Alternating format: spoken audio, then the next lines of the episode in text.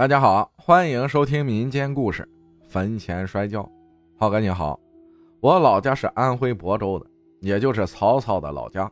今年十七了，正在读高中。从二零年开始听你节目，基本上每天晚上都在听，不听睡不着。好了，废话不多说，进入正题。在我很小的时候，老爸因为打架闹事儿进去了，至今没出来。从小就和奶奶一起生活，正因为这样。我才有了下面那些离奇的经历。从小，妈妈就把我交给奶奶照顾，当时才七八岁。那时候，我老太还在世，老太她呀，非常的疼爱我。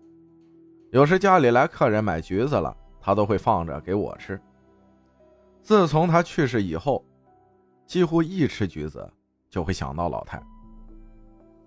奶奶家正门是对着北的，西面是条小河，小河边。都是坟头。那次暑假，妈妈准备从苏州回来，我三姨也跟着来。我听说了，老早就跑出村子，在大路上等。早上连早饭都没吃，从奶奶家的后面小路跑到小河边。当时凌晨五点多，天还没亮。我本身非常怕黑，所以都是一路小跑。等跑到坟头边上的时候。突然摔了一跤，当时特别害怕，也没在意腿的伤势，直接跑到了大路上。等到了大概七点多，见到了妈妈和三姨，他俩是骑着摩托车回来的，具体谁的我也弄不清楚。我就坐在了前面，三姨给我带了瓶水，我拿着。等到快经过坟头时，水莫名其妙的掉了，妈妈就停下摩托车，让我下去捡。我跑到那儿捡起水瓶，回头跑到坟头前又摔了一跤，直接把膝盖摔烂了，血止不住的流。妈妈看到，急忙来扶起我，背着我回到了家。到了晚上，我开始发起了高烧，三十九度多，吃了感冒药也不见好，只能等到天亮去诊所看看了。等到天亮，我的高烧很奇怪的就退了，也没太在意，就过去了。结果等到晚上，我又开始发起了高烧。这下三姨给妈妈说，可能是碰到什么脏东西了。三姨对这方面还是比较懂的。等到天亮，我妈妈带着我去我们隔壁村的奶奶家去看。一进那个奶奶家，我就莫名的感觉到温暖。看事的奶奶让三姨和妈妈在门外等着，只让我一个人在屋里。她看了看我。问是不是摔跤了？他语气非常温和，他摸了摸我的脑袋，当时只感觉一股凉气从脑子里经过，头也不热了。之后就好了一阵子。不过在三姨走的第二天夜里，妈妈在厨房里做饭，嫌蚊子太多，让我去拿蚊香。我跑到卧室里面拿了蚊香和打火机。当时家里面刚拖完地，我从客厅经过的时候。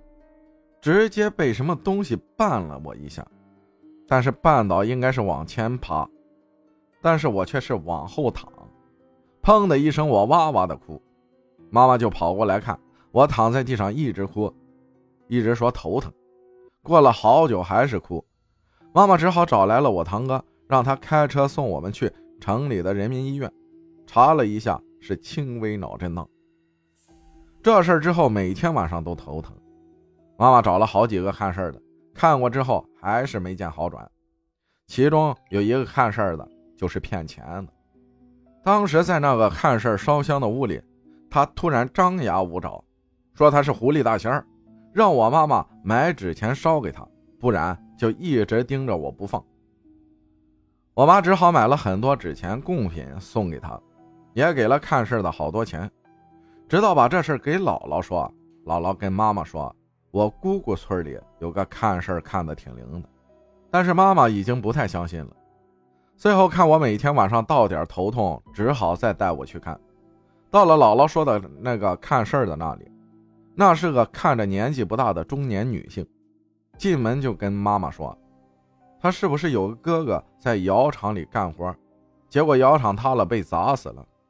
妈妈一想还真是，他的坟就是我在坟前。跌倒了两次的那个坟，看事的说，他只是想来家里看看，就跟着孩子来家里了。已经住了一两个月了，吓着孩子了。当时我就吓坏了。确实，有时候我在家里客厅看电视的时候，总感觉一楼和二楼中间的那个楼梯口有人站着，用余光可以看见，但是直视那里却什么都没有。看事的嘱咐妈妈到家怎么做。到家后，妈妈让我站在家门口，先别进。